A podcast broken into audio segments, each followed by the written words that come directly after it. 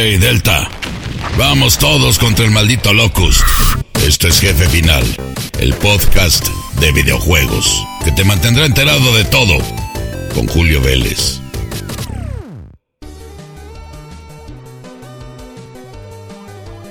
Amigos y amigas fanáticos del mundo gamer, es un gusto pues saber que me están escuchando en este el número 20, número 20 de Jefe Final. Hemos llegado a los 20 episodios y estoy muy contento de pues poderles saludar, poder platicar con ustedes. Hay muchas cosas por decir, muchas cosas por analizar, pero lo más importante es haber llegado a este programa, al número 20. Y pueden escucharnos, ya lo saben, suscribirse cada 15 días en Spotify, los podcasts de Google, de Apple, iBooks, TuneIn, iHeartRadio y espero que no se me esté olvidando ninguno, pero todos ellos pueden hacerlo y por supuesto estar checando en las redes sociales de Spoiler Time y en la mía que es arroba Julio Vélez para que sepan en qué momento exactamente pueden escuchar su nuevo podcast. Eh, generalmente aparece los jueves, así es que más o menos ahí tienen la pista. Pero en este programa número 20 pues estamos eh, con sentimientos agridulces, ¿verdad? Primero pues honor y respeto a, la situación que lo amerita y después iremos con otras noticias más gratas. Pero quiero aprovechar la ocasión para platicar sobre esta enorme pérdida que hemos tenido hace algunos días, eh, lo que vendría siendo el 2 de noviembre del año 2020, cuando de una forma inesperada, repentina y muy triste, Oscar Yacer Noriega, conocido en el medio de los videojuegos a nivel Latinoamérica como Akira, lamentablemente falleció a los 41 años de edad debido a serias complicaciones por contagio de COVID-19. Esta pandemia que durante el año 2020 ha estado asolando a la humanidad y que desgraciadamente nos cuidemos o no nos cuidemos, por lo menos eso fue lo que apuntó su señora esposa, él se estaba cuidando, ella lo indica así, y lamentablemente fue víctima de esta situación. Así es que, pues desde aquí, desde Jefe Final, extendemos nuestro pesar, nuestros respetos a sus familiares. Eh, en Spoiler Time también, por supuesto que no eh, somos un medio dedicado a los videojuegos, pero Jefe Final sí lo es. Así es que queremos hacer esta mención y recordar con respeto a Oscar Noriega. Hay algunos que me han estado preguntando en Twitter, en arroba Julio Vélez, eh, si no tengo más que comentar. No lo quise hacer en ese medio más que expresar mi pésame, pero como se trata de un espacio jefe final donde puedo expresarme con mayor libertad y darles más detalles sobre lo que ocurre, más allá de 240 caracteres en un tweet, eh, pues lo que les puedo decir es que yo conocí a Oscar eh, Noriega por ahí, por el año 2003, cuando fui convocado para ser editor web en Atomics, cuando estaban ellos con la alianza de Grupo Alce, que curiosamente ninguno de los medios comenta, comentan sobre sus grandes logros, sobre que comenzó a los 17 años, no dicen que se llamaba Limit X y que luego se llamó Atomics. Bueno, cuando ya era Atomics y cuando era parte de grupo Alce, que estaban en alianza con Editorial EGA, que eso tampoco lo dice nadie, ahí en Donato Guerra número 9 en la Colonia Centro en la Ciudad de México, ahí fue donde yo estuve trabajando. Estaba yo trabajando en el Playground, que era la zona de juegos de la de las oficinas de Atomics, que también se convirtieron en oficinas de Sputnik y en oficinas de Playfan y en oficinas de Cinexes, éramos como cuatro o cinco revistas ahí, pero yo era el editor web acompañado por el Davo, David Marroquín, que era el, gamer ahí de planta y hacía excelentes cosas, excelentes ideas que tenía este muchacho, pero algo, algo especial. Eh, ahí estábamos, ahí fui yo convocado por, por Adrián Carvajal, Carqui, y por eh, Oscar Noriega, Estuve ahí trabajando algunos años. Eh, posteriormente, Oscar tuvo algunas situaciones. Eh, Oscar salía mal con muchas personas. Eso es lo que nadie dice y eso es lo que pues no tiene también mucho caso comentar después de que ha fallecido, pero no es la perita en dulce de la que la mayoría de barberos están comentando en redes sociales. Eh, salí mal ahí por su actitud de él y lamentablemente dejé de trabajar en Atomics. Posteriormente formé parte de Electronic Gaming Monthly en, eh, con Editorial Televisa y ya fue ya otra historia. Pero el asunto es que eh, lamentamos eh, su partida, toda la comunidad gamer de Latinoamérica, los que lo conocimos completamente sabemos cómo era. Tuve oportunidad de hablar con un amigo, Rod López, allá en Japón, él también lo conoció mucho e incluso también salió mal con él. Y hubo una fase muy larga en la que ya pudieron ellos retomar las cosas allá en Japón porque Oscar vivió un tiempo allá en Japón, de hecho se casó allá, como bien saben, eh, se casó allá con, con, la, que hoy es su viuda, eh, pero se casaron en Tokio. Entonces, eh, bueno, pues es, es, lo que tengo que decir. No me gusta ser hipócrita y decir cosas que no son, pero tampoco quedar con cosas que sí estaban en el tintero y que vale la pena destacar. Al final, en el último periodo, tuvimos una relación diplomática, incluso estuvimos a punto de colaborar juntos en algunos proyectos con una compañía productora japonesa. No se concretaron por el asunto de Japón, pero ambos estuvimos dispuestos, teníamos cordialidad en los tratos y de corazón, pese a todos los problemas y todas las vicisitudes que ocurrieron, lamento la pérdida de Oscar, una persona muy inteligente, muy emprendedora, quizás no siempre tomando las mejores decisiones o las decisiones eh, que no pudieran llamársele como egoístas, eh, pero pues a final de cuentas lamentamos la pérdida humana, lamentamos la pérdida de talento y bueno, consuelo para su familia. Esta es la situación y comentarles, aprovechando la ocasión, que GWMX va a ser un homenaje a Gus Rodríguez, otra de las grandes pérdidas que hemos tenido en el año 2020. La Gaming Week, que va a celebrarse los días 6, 7 y 8 de noviembre de manera online, y que va a reunir, eh, de alguna manera es como un EGS, algo así, porque pues tiene que ver con sus organizadores originales, pero está patrocinado por Bubulubu, ahora es la Gaming Week, va a ser online, eh, y se trata o pretenden ser la celebración virtual de videojuegos más grande de México y Latinoamérica. Van a hacer un homenaje a Gus Rodríguez, quien falleció también en 2020 por algunas complicaciones que ya venía cargando el pobre de Gus, ya estaba grande. Y en el escenario principal de esta transmisión va a estar Toño Rodríguez, que bueno, fue un diseñador que se convirtió en director editorial de Club Nintendo, y Javier Rodríguez, el hijo de Gus, todo el honor para que esté ahí, en una charla donde van a estar recordando anécdotas muy bonitas de este gran personaje, él sí, perdón, él sí, ícono de los videojuegos, de la industria del videojuego, no solo en México, sino en América Latina. Le tengo mucho cariño a Gus Rodríguez, aprendí muchas cosas de él, tuve la fortuna de convivir con él y, trabajar en algún tiempo eh, en algunas alianzas que se hicieron. Y bueno, esto va a ocurrir 6, 7 y 8 de noviembre, la Gaming Week. Todavía no dicen qué día va a ser exactamente el homenaje, pero pueden entrar ustedes al sitio web que es www.gamingweek.mx para checar, hagan su registro abierto, pueden entrar al evento y seguramente va a haber bonitos recuerdos de esta persona que lamentablemente también nos deja en 2020 con mucha tristeza. Eh, mucho consuelo para las familias de Gus Rodríguez y de Oscar Noriega. Y bueno, pues esperemos poder jugar pronto con ellos una vez más, si es que más adelante hay videojuegos. Vámonos con lo siguiente, queridos amigos, y guardemos unos segundos de silencio en respeto a estos importantes personas en el mundo del videojuego.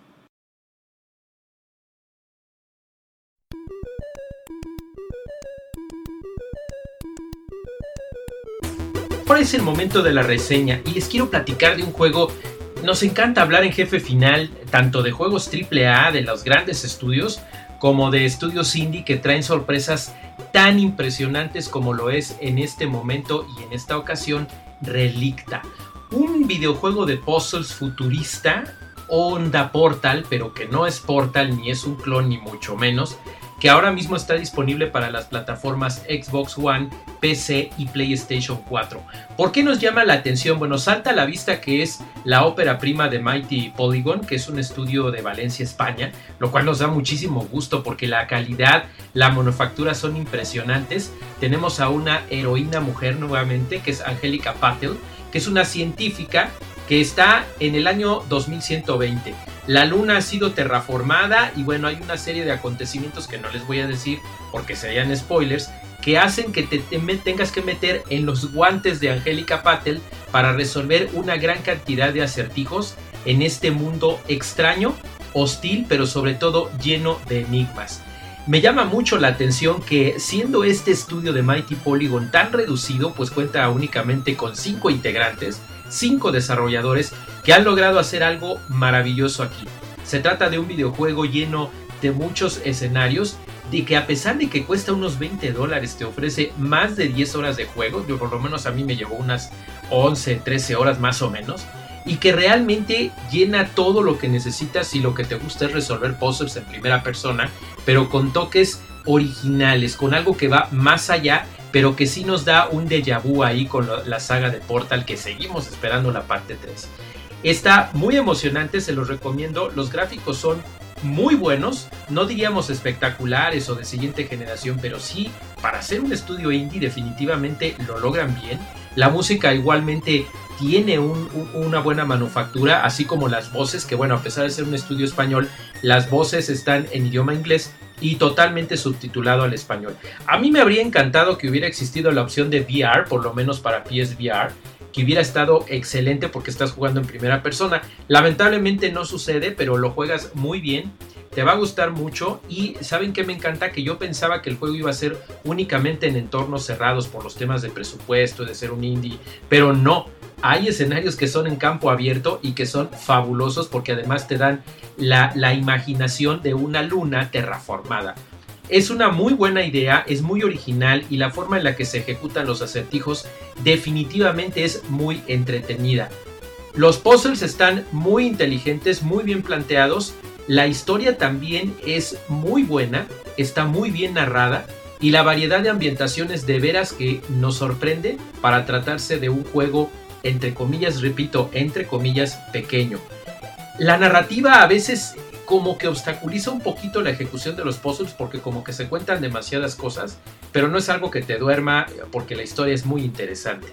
Y bueno, en sí se lo recomiendo bastante. Yo tuve oportunidad de jugarlo en PlayStation 4 donde se ve y la fluidez de animación es excelente, pero también está disponible en computadoras PC y en consola Xbox One. Se lo recomiendo muchísimo. Relicta es nuestra recomendación en reseña para esta semana en Jefe Final número 20. No se lo pierdan, de veras, está barato, o sea, se, lo se van a divertir muchísimo y vale la pena. De una calificación de 10 le damos un 8 porque es un juego que vale la pena por su precio y relación a diversión y tiempo que pasarás eh, pues muy entretenido con estos acertijos. Vámonos con lo siguiente y prepárense porque es una gran, gran sorpresa.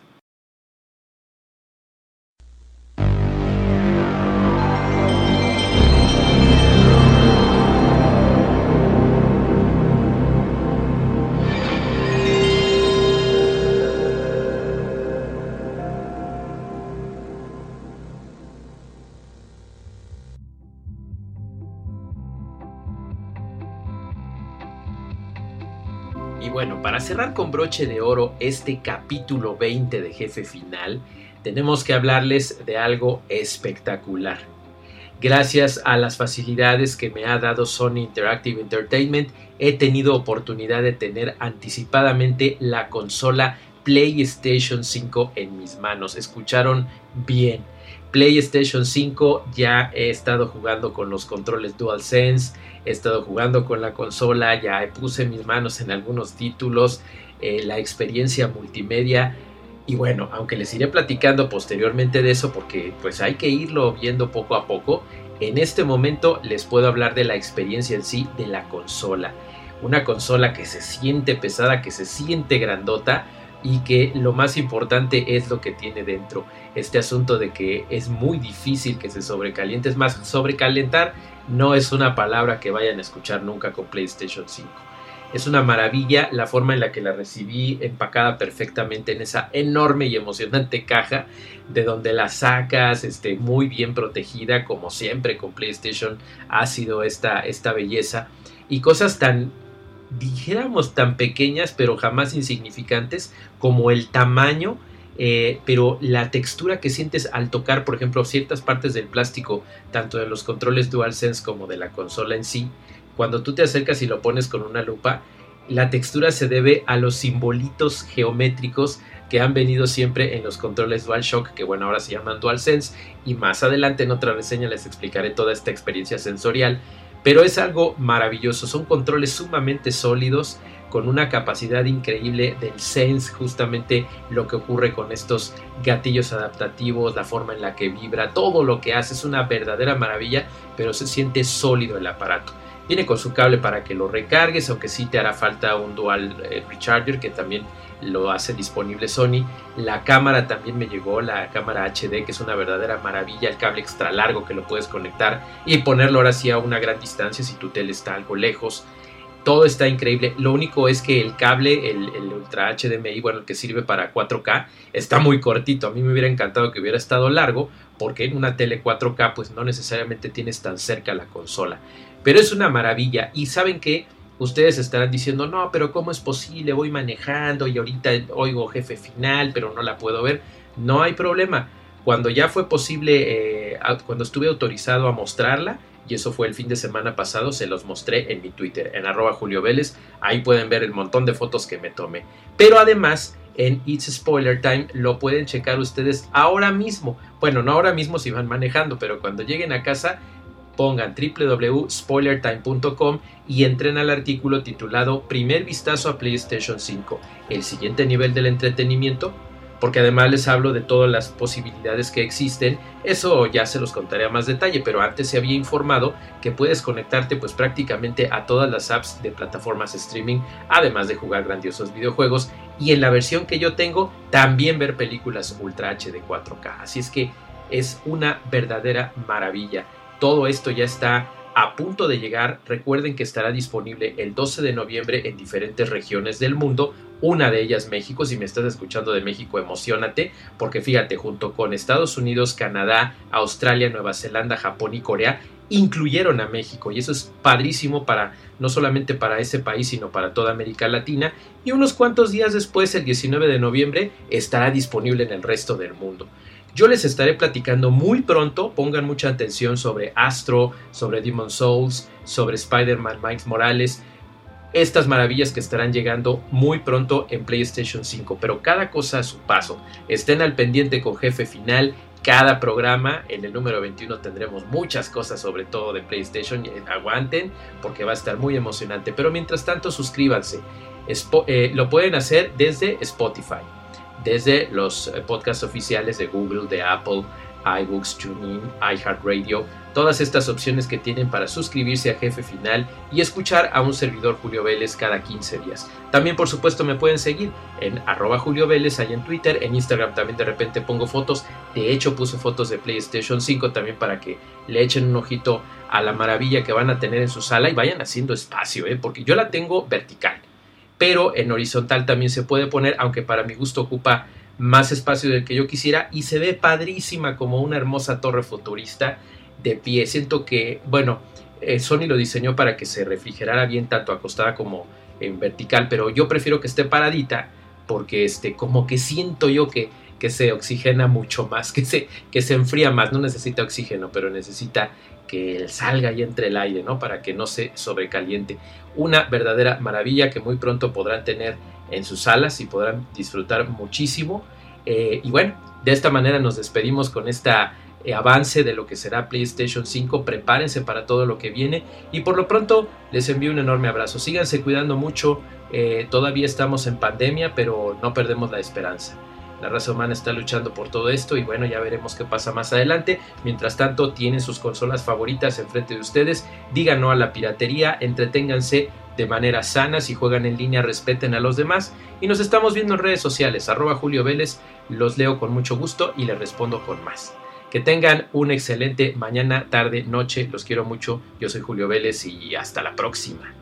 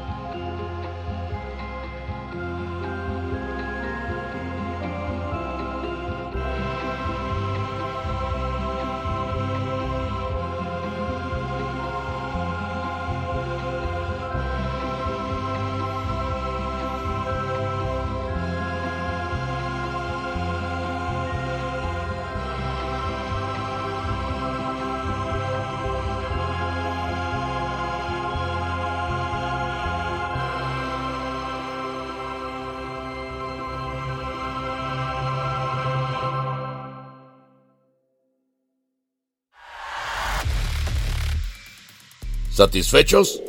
Esto fue Jefe Final, el podcast sobre videojuegos definitivo. No se pierdan el siguiente episodio, ¿eh? Si no, tendré que abrirles la tapa de los sesos. eh, cuidado, no justo a la derecha.